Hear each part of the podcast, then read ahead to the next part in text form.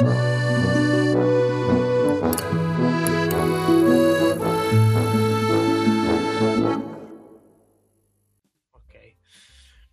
Bene, eccoci, salve a tutti, nuova puntata del Salotto Monogatari a spezzoni. Prima cominciamo io e Simo e poi gli altri parleranno di Five Nights at Freddy's, se ho capito bene.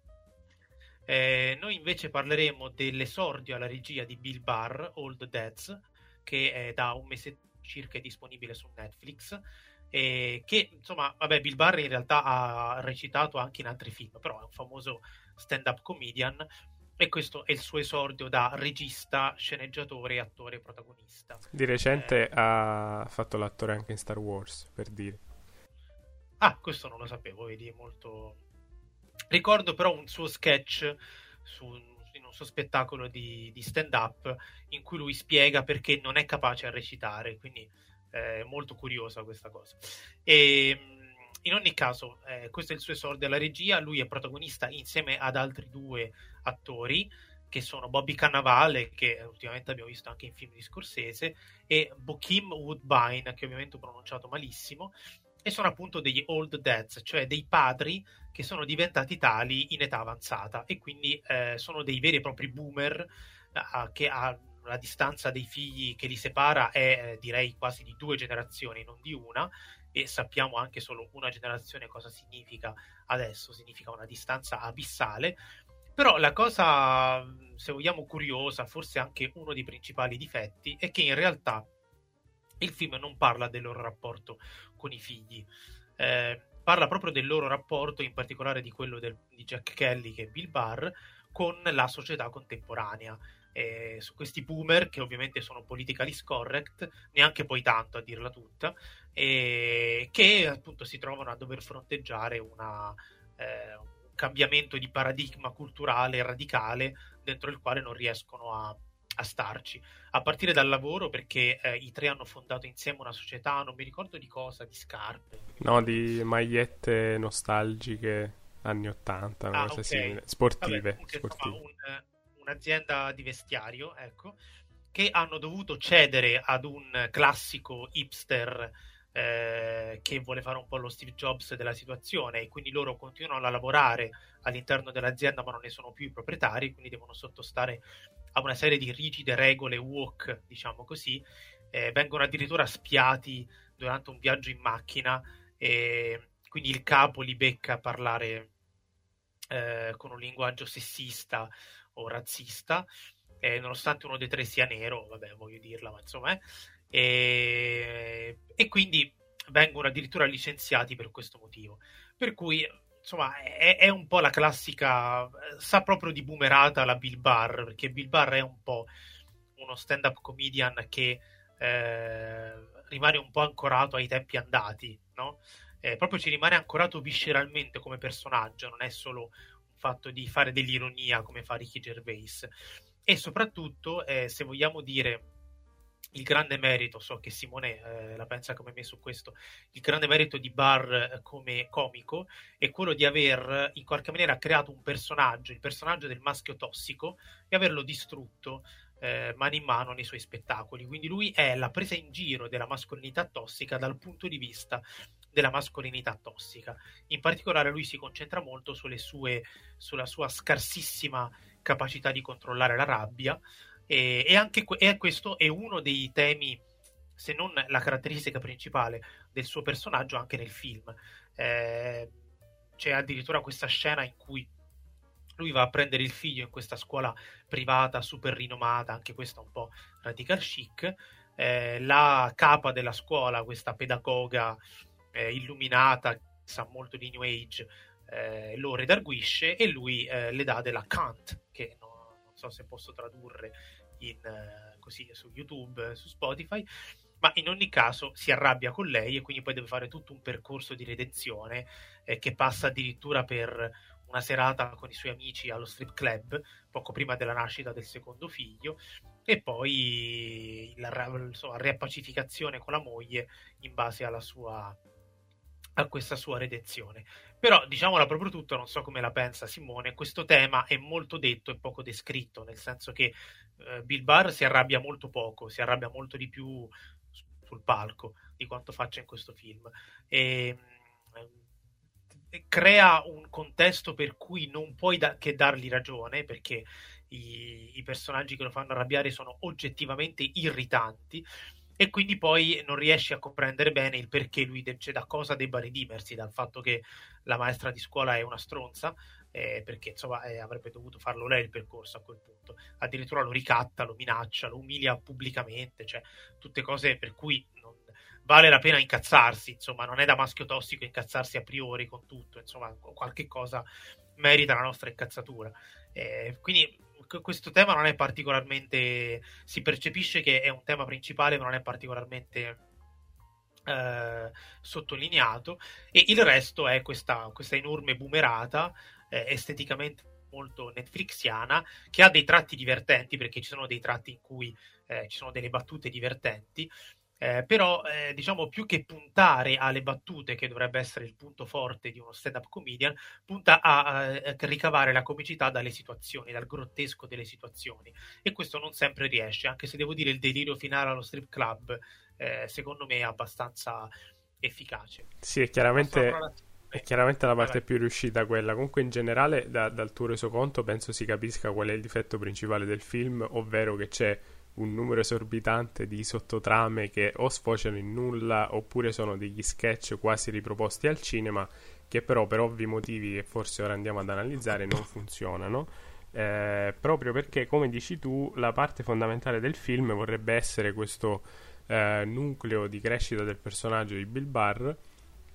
però alla fine eh, come sottolinei eh, giustamente in molte delle situazioni fa bene ad arrabbiarsi, e quindi questa soluzione eh, a metà in cui lui alla fine si tiene la rabbia dentro oppure eh, la espone come sul finale sottovoce per eh, diciamo rimanere sulla cresta del, del mondo di oggi, eh, è chiaramente una soluzione di comodo, però non è abbastanza utile né per un certo tipo di pubblico magari progressista, né per un certo tipo di pubblico eh, che ammicca spesso negli,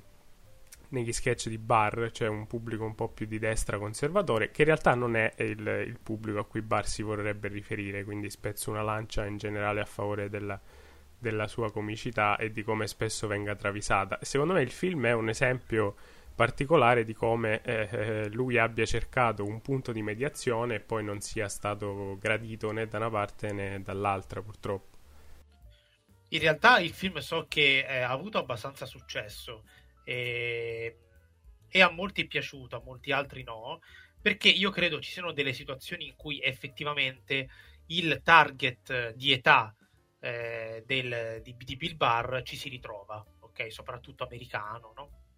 Magari in Italia un po' meno, e quindi credo che ci siano delle situazioni che lui fotografa bene, ma perché eh, lui le, le vive in qualche maniera. Eh, hai detto bene tu, c'è questo pezzo finale in cui lui non è che è meno arrabbiato, ma semplicemente la reprime e la esprime sottovoce, e questo fa pensare che in realtà non si possa mai davvero guarire, cioè si può guarire solo superficialmente da questa tossicità. Però il motivo principale è che non c'è nessun motivo razionale per farlo, cioè il film non presenta nessun motivo razionale perché lui, per cui lui debba smettere di incazzarsi. Non alza mai la voce col figlio, eh, non si arrabbia neanche mai particolarmente con la moglie, tranne quando lei continua ad accusarlo di essere eh, uno che si arrabbia facilmente, quindi questa cosa ovviamente dopo un po' lo innervosisce. Lei non lo sostiene mai in nessuna situazione, anche quando lui palesemente ha ragione, solo perché lui eh, rientra nello schema del, eh, di un certo stereotipo di mascolinità tossica, quindi eh, non, non, non, ne, non ne può uscire, e quindi boh, non si capisce in che modo eh, cioè quella riflessione sul maschio tossico che nei suoi spettacoli secondo me riesce molto bene,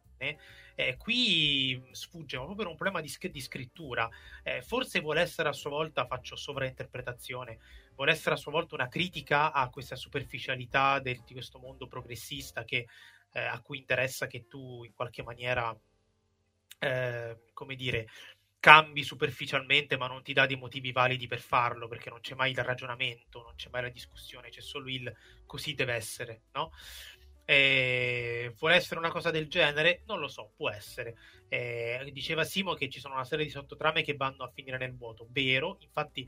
Probabilmente il respiro che si voleva dare è più quello della miniserie, siamo di nuovo al solito problema degli, dei Netflix original. Eh, probabilmente hanno voluto fare un film per testare in qualche maniera se c'era un pubblico per questa roba, e forse gli faranno fare una miniserie,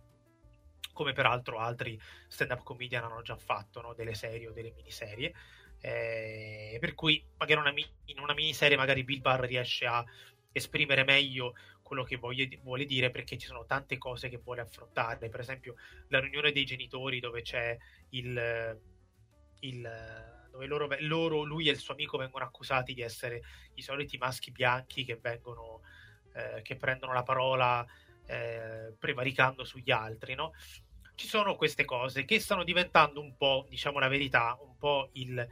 cavallo di battaglia, eh, un po' noioso per quanto mi riguarda, di tutti gli stand-up comedian maschi bianchi americani. Eh, fanno eccezione davvero quelli che non rientrano nella categoria, cioè Dave Chappelle, questi qua. Però insomma sta diventando un po' questo leitmotiv che eh, Bill Burr ha semplicemente sintetizzato in questo film, che secondo me, per quanto non riuscito, è una buona fotografia dei tempi, non nel senso che dice particolari verità, ma nel senso che rende l'idea di quali sono le concezioni eh, che girano nell'America contemporanea, soprattutto da parte di, del, dei fan del non si può più dire niente, no? Sì, quindi, più... diciamo, più che altro il, il problema della gestione dei vari sketch, perché alla fine sono degli sketch un po' uniti da, da questo, da questo appunto, questa crescita del personaggio principale, è che sia da una parte che dall'altra la maggior parte dei personaggi sono caricaturali in maniera eh, ostentatamente negativa, sia che sia la eh, donna conservatrice al motel, sia che siano i i progressisti superficiali, perché poi in realtà si aprono delle sottotrame che sembra vogliano sfociare in una sorta di liberazione di massa, del tipo lui che se la prende con la pedagoga e dice vabbè, ma io ho detto quello che vorrebbero dire tutti, e gli sguardi delle persone sembrano voler dargli ragione, però quella cosa poi finisce in un, in un nulla di fatto. Quindi secondo me, se avesse proseguito in questa linea un po' a metà, eh, avrebbe fatto decisamente meglio. Ecco, hai detto una cosa interessante, la scena della, quando lui va a rifugiarsi in motel, eh, eh, parla con un inserviente eh, e fa una filippica sul contemporaneo che insomma molti di noi condividerebbero, no? E c'è la tizia del motel che gli dà ragione e lui dice ecco, finalmente questa mi dà ragione, e poi lei tira fuori una cosa super, super nazi, super trampiana, eh, Novax o quello che è, e lui eh, ci rimane male perché una persona che gli ha dato ragione è un, un estremista di destra. Questa, volendo, potrebbe essere una gag, no? sul, sul suo rapporto col pubblico, sul fatto che magari lui dice cose di senso comune ed è costretto a farsi dare ragione da, eh, da persone con cui non condivide nient'altro, e quindi in qualche maniera passa per, eh, per un, un destrorso, no? Quella in effetti potrebbe essere una scena, mi hai fatto bene a nominarla perché io me l'ero scordata, potrebbe essere una scena eh, interessante. E sui personaggi caricaturali sono d'accordo, e ovviamente uno dei più micidiali è la moglie del suo amico, la moglie di Bobby Cannavale,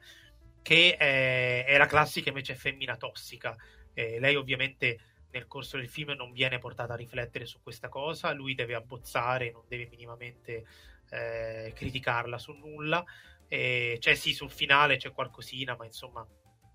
molto poco, e, e soprattutto ci sono delle scene che sono eh, molto grottesche eh, e che però lui non, non le chiude nel grottesco, vorrebbe dire qualcosa di realistico. Questo è un problema un po' di, di molta scrittura di commedia americana contemporanea, secondo me. Faccio un esempio: quando la moglie di Bill Burr e la moglie di Cannavale litigano, Eh, perché eh, loro, Cannavale e la moglie, hanno questo figlio terrificante eh, e eh, si rifiutano di educarlo perché deve essere lasciato libero di esprimersi, però questo figlio fa delle cose in, insomma improponibili. A un certo punto dà un cazzotto sulla pancia alla moglie di Bill Burr, che è incinta, e quindi lei giustamente eh, redarguisce il bambino, e, e le due litigano per questo motivo, perché come ti permetti di redarguire mio figlio? Ma davanti a una cosa per cui io veramente sfido qualunque madre, anche la madre che vizia di più il figlio, a non scusarsi per una roba del genere. E vabbè, magari sono io che sono troppo ottimista, però eh, mi, cioè, ci po- posso accettare l'irrealtà di questa scena se però si mantiene tutto il film su questo livello grottesco delirante e non se vuole invece dare una, una specie di lettura oggettiva del contemporaneo, oggettiva ma sarcastica del contemporaneo. Non so se sei capita un po' la mia critica. Sì, sì, assolutamente, ma questa problematica di cui stiamo parlando si riflette anche sul finale, quando si scopre che eh, la manovra eh, geniale del C E O gli si ritorce contro, e quindi uno si aspetterebbe, insomma, una sorta di riflessione sul fatto che certi meccanismi social e in generale certa sensibilità contemporanea, per non usare buzzword particolari, Eh, possano danneggiare sia persone che diciamo sono alleate, sia persone che alla fine invece si, si oppongono. E invece niente, anche quella cosa lì finisce in un nulla di fatto. Sì, viene un po' lasciata lasciata lì e... è una cosa un po' alla Tar quella, cioè che persone che non ti aspetti di eh, che siano colpite dalla cancel culture, nel caso di Tar è una donna lesbica, no? Eh, invece ne vengono colpiti eh, e quindi questo dovrebbe in qualche maniera far riflettere sul fatto che eh, è trasversale, però diciamo la eh, come dire eh, eh, l'intento palese è che sia qualcosa di eh, eh, un'arma a doppio taglio, ok? Cioè, è, l'intento palese è quello di voler criticare eh, la cancel culture, mettiamola così. La mia impressione però è che se uno dovesse assumere i fatti così come sono, ogni volta che un autore descrive una situazione del genere ne va abbastanza a favore della cancel culture, perché vorrebbe dire che è equa, no? In qualche modo, cioè che può effettivamente colpire chiunque. Eh, però io credo che più che con il concetto, Bill Burr o altri se la vogliono prendere con chi sostiene il concetto e quindi non pensa che eh, possa ritorcersi contro. Eh, vabbè, insomma, ci sono, eh, come dire, avrete capito da questa nostra descrizione che ci sono i soliti temi tipici della, eh, del, del, del comico americano contemporaneo, che sembra non voglia occuparsi di altro che del, del fatto che è terribilmente censurato e però riesce comunque a girare i film per Netflix. E, e questa cosa, vabbè, eh, vuole essere anche una riflessione sulla paternità, su... Questo elemento della paternità è davvero molto poco sviluppato, che io pensavo fosse la cosa eh, principale, perché per esempio anche il personaggio di, dell'altro amico, Bokeem Woodbine, che invece è un padre che ha dei figli grandi, però a un certo punto si mette con una donna più giovane e per puro caso, nonostante abbia fatto la vasectomia, questa rimane incinta. Quella poteva essere veramente un'occasione, una storyline davvero divertente e davvero... Eh, davvero interessante, e però anche quella si risolve in pochissime scene, viene lasciata un po',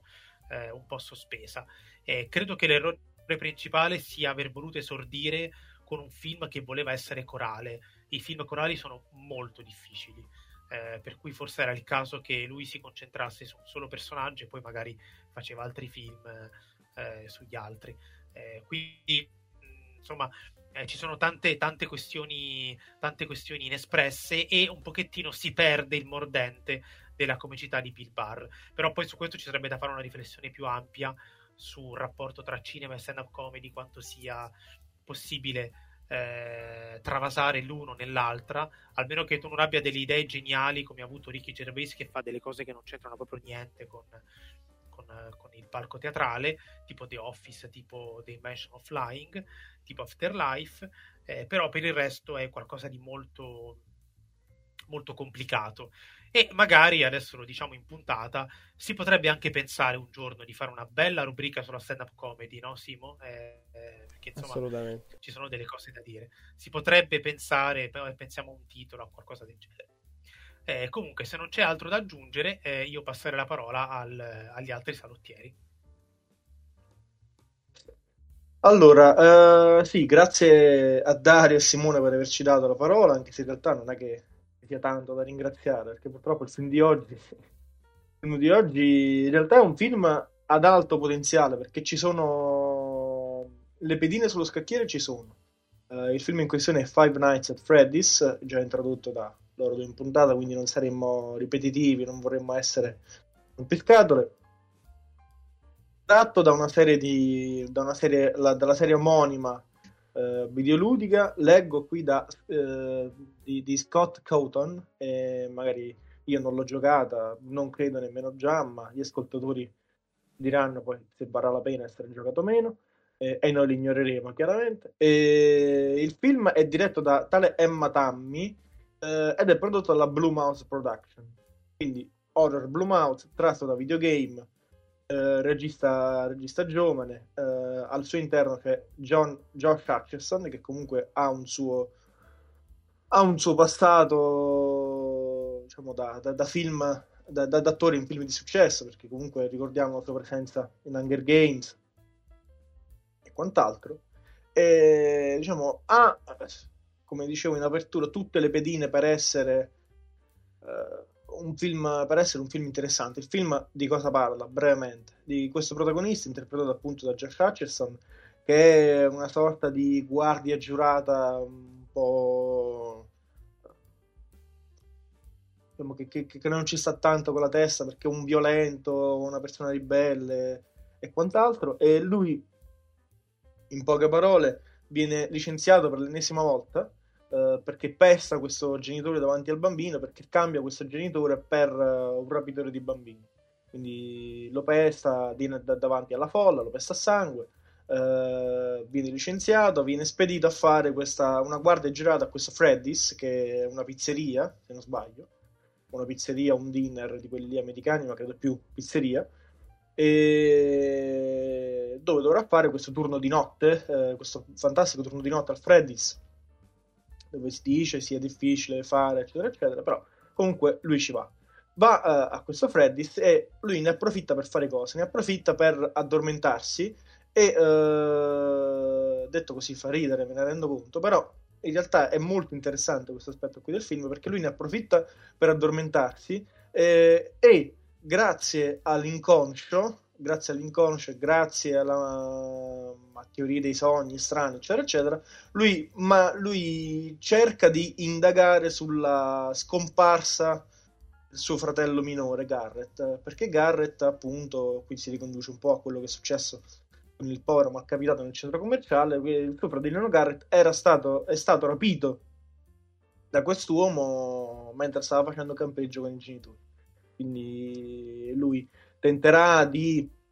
attraverso questi sogni, di indagare su come, su dove sia il fratello, su chi sia stato il colpevole di questo rapimento. E man mano che queste sequenze oniriche scandiscono un po' il ritmo narrativo del film, si avranno più informazioni,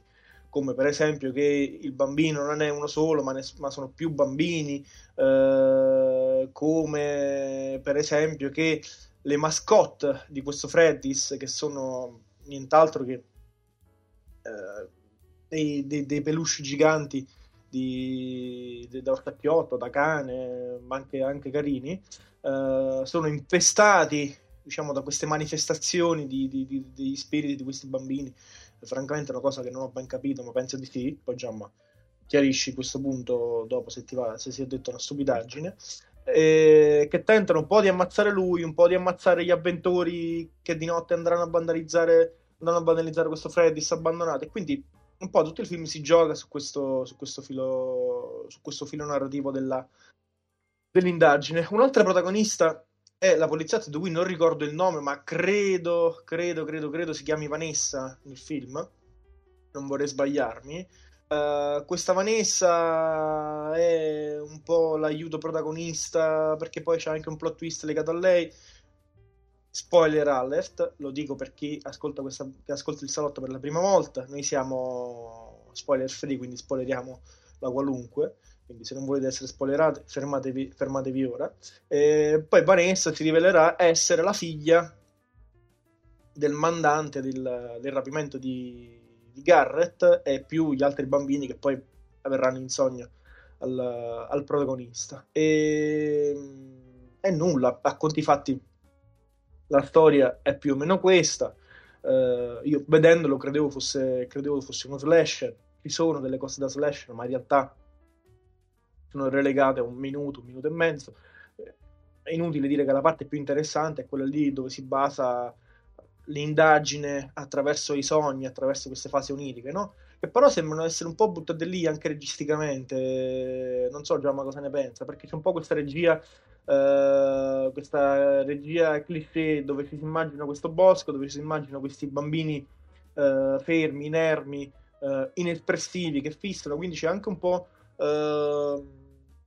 c'è anche un po' lo stereotipo del sogno, lo stereotipo del bambino, del bambino, dei bambini posseduti, fantasmi da film horror, eh, e il che poteva essere anche un'idea carina, no? Il punto è che però quando io eh, guardo un film tratto da un videogame, mh,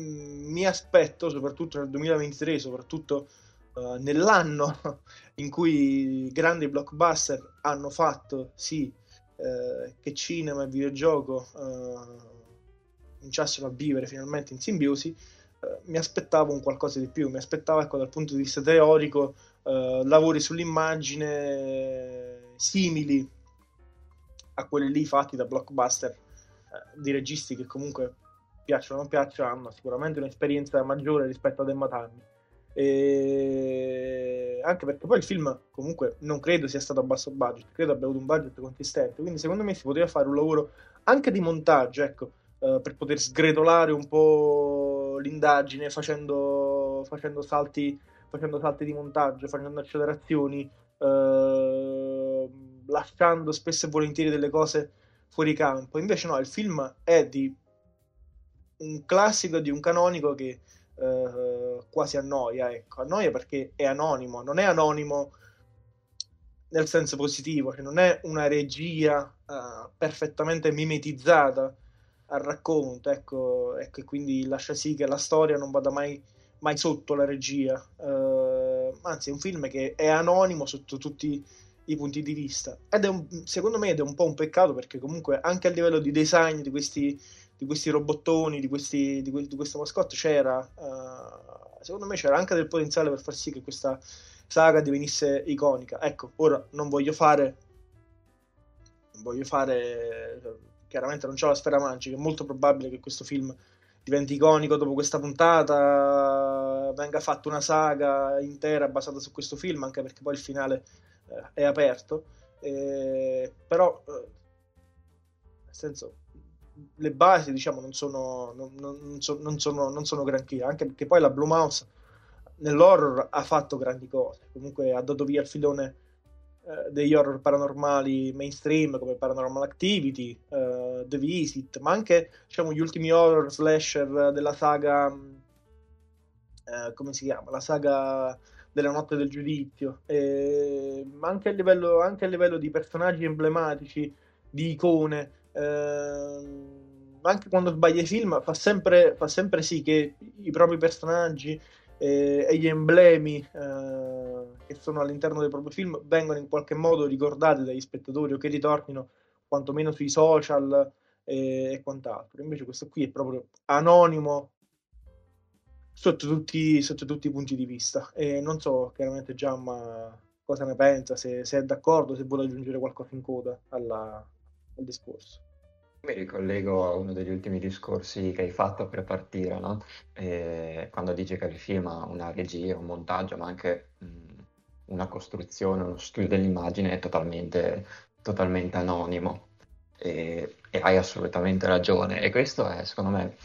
mh, molto strano, perché in realtà il gioco di Five Nights at Freddy's, che io in particolare non ho giocato direttamente, ma mi è capitato di, mh, di vedere mh, su YouTube ai tempi quando, quando diventò famoso, perché comunque eh, dietro Five Nights at Freddy's eh, si è costruita una community eh, spaventosa. È stato un gioco eh, che quando uscì, anche grazie a YouTube, alle stream, diventò super virale. E ah, quindi ha una fanbase. Sì, sì, sì. Ha... ha anche una fanbase veramente, uh, veramente, veramente grande. E, e il gioco consisteva appunto in, in realtà non è che abbia delle grandissime meccaniche di, di gameplay, però era costruito tutto appunto, mh, eri un osservatore, ti spostavi tra una telecamera e l'altra per vedere appunto uh, in questo, in questo Freddy's uh, Queste, queste entità, cercare appunto, tu dovevi sopravvivere eh, la nottata, e più passavano le ore più le, mh, più le, le interferenze di questi pupazzoni si facevano, si facevano pesanti, numerose, e quindi chiudendo poi varie porte e tutto, tu dovevi riuscire a sopravvivere la serata. Quindi, eh, anche andando a vedere il film, sono rimasto molto deluso dal fatto che questa cosa non sia stata per nulla sfruttata. E questa è una cosa molto affine al found footage. Adesso, no, non che chiedessi un film totalmente in found footage, però essendo il gioco eh, abilitato a questo tipo di, eh, di, di visione, no? Questo continuo spostamento tra una telecamera e l'altra, il film non lo sfrutta minimamente, cioè forse è giusto un paio di inquadrature dalle, te- dalle telecamere, e questa secondo me è una cosa veramente, veramente assurda. Qui proprio parlavi che non c'era, non c'era studio a livello registico, di montaggio. Eh, sfruttare questa cosa sicuramente avrebbe dato al film eh, anche un, una personalità eh, unica rispetto agli altri, agli altri horror Blumhouse che, che continuano a uscire, che spesso sono molto, molto simili tra loro. E questo secondo me è stato un, un grande errore eh, del film, non sfruttare quello che effettivamente è ciò che ha anche reso famoso eh, il gioco, probabilmente trasferire dal videogioco un linguaggio che poteva tranquillamente essere mh, affine al cinema, perché come già detto nel found footage queste cose le abbiamo, le, abbiamo, le abbiamo viste, sono cose comuni. Quindi questo secondo me è il primissimo, il primissimo punto a sfavore, a sfavore del film, e sinceramente non mi capacito di come il regista non abbia avuto mh, neanche l'idea di, di trasporre questa meccanica che era molto facile da trasferire al cinema. E poi mh, parlavi appunto, prima mi chiedevi se sapevo un po' de- della storia del gioco. Anche qui io sinceramente non sapevo nulla, confrontandomi poi con un po' di persone al cinema che avevano giocato il gioco, anche loro mi hanno riferito che in realtà il gioco non eh, lascia solo spunti su queste cose, queste sono tutte teorie che poi, da quello che ho capito, eh, sono state create dai fan, o comunque sono andati a sviscerare, un po' come si fa nei, nei giochi Souls, no? Che si va a ricostruire tutta la storia dietro, eh, dietro il gioco, gli avvenimenti, e quindi poi grazie proprio alla community, per questo dicevo che comunque poi il gioco ha fatto un successo enorme, sono create community eh, proprio sul gioco, eh, sono venute fuori tutte queste storie, da cui poi è tratto effettivamente, effettivamente il film. Da quello che mi hanno raccontato, eh, effettivamente quello che noi vediamo nel film è la storia anche del gioco, per quanto nel gioco stesso non è che si vada a sviscerare proprio profondamente questa cosa. E anche qui mh, dicevi più, raccontavi prima uh, delle, delle visioni, anche questo secondo me non è stato sfruttato molto bene. Dicevi che era un immaginario che non, non dona nulla in più a quello che mh, a quello che abbiamo, che abbiamo già visto, no? Sfruttare la cosa in modo più, uh, più interessante, come poteva fare anche, non so, un Nightmare Detective, uh, citando un film che anche eh. utilizza comunque uh, questo tipo di, uh, di idea, poteva essere una cosa sicuramente, sicuramente migliore, anche perché poi capiamo che questi sogni in realtà sono dei collegamenti appunto con le persone che abitano, i ragazzini che abitano dentro questi pupazzoni robotici, no? E quindi anche qui hai ragione, la cosa non è stata minimamente, minimamente sfruttata a dovere. È proprio un film che si adagia eh, e non prende scelte su nulla, semplicemente opta per la scelta più ovvia in ogni, in ogni contesto, anche a livello di, di slasher, se vogliamo chiamarlo così, ma proprio di scene di orrore di per sé. Ne abbiamo forse du- giusto un paio nel film, il sangue si vede forse una volta, che è lo schizzo di sangue del primo, uh, del primo guardiano del Freddy's uh, nell'intro, nell'intro del film. Mm, è un film che appunto secondo me è ideato proprio per un pubblico, un pubblico veramente giovane, neanche adolescente, proprio la primissima adolescenza. Si va a cercare un pubblico che paradossalmente poi va anche a scontrarsi con, uh, con le censure uh,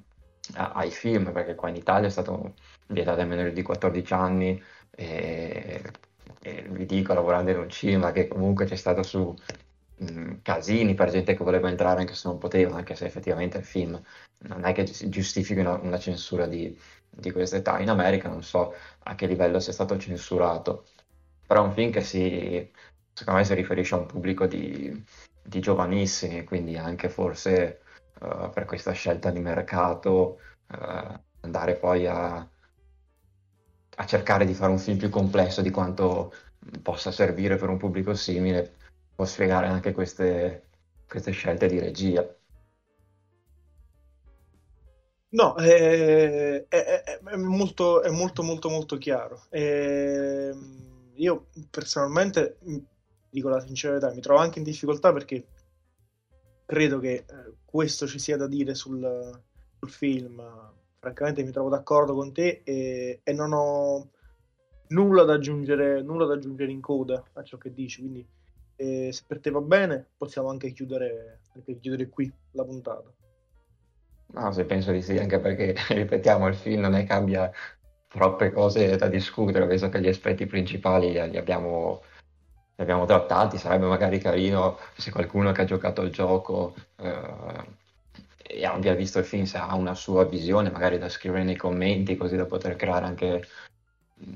una, un dialogo ulteriore, perché io, avendo comunque visto un po' il gioco, ma non avendolo giocato effettivamente, poi parlo un po' per un'esperienza ridotta, però sì, no, non c'è molto, molto da dire del film, penso che sia da bocciare in toto, non si salva praticamente nulla, e come dicevi te, un'altra, un'altra occasione sprecata, perché le potenzialità probabilmente c'erano.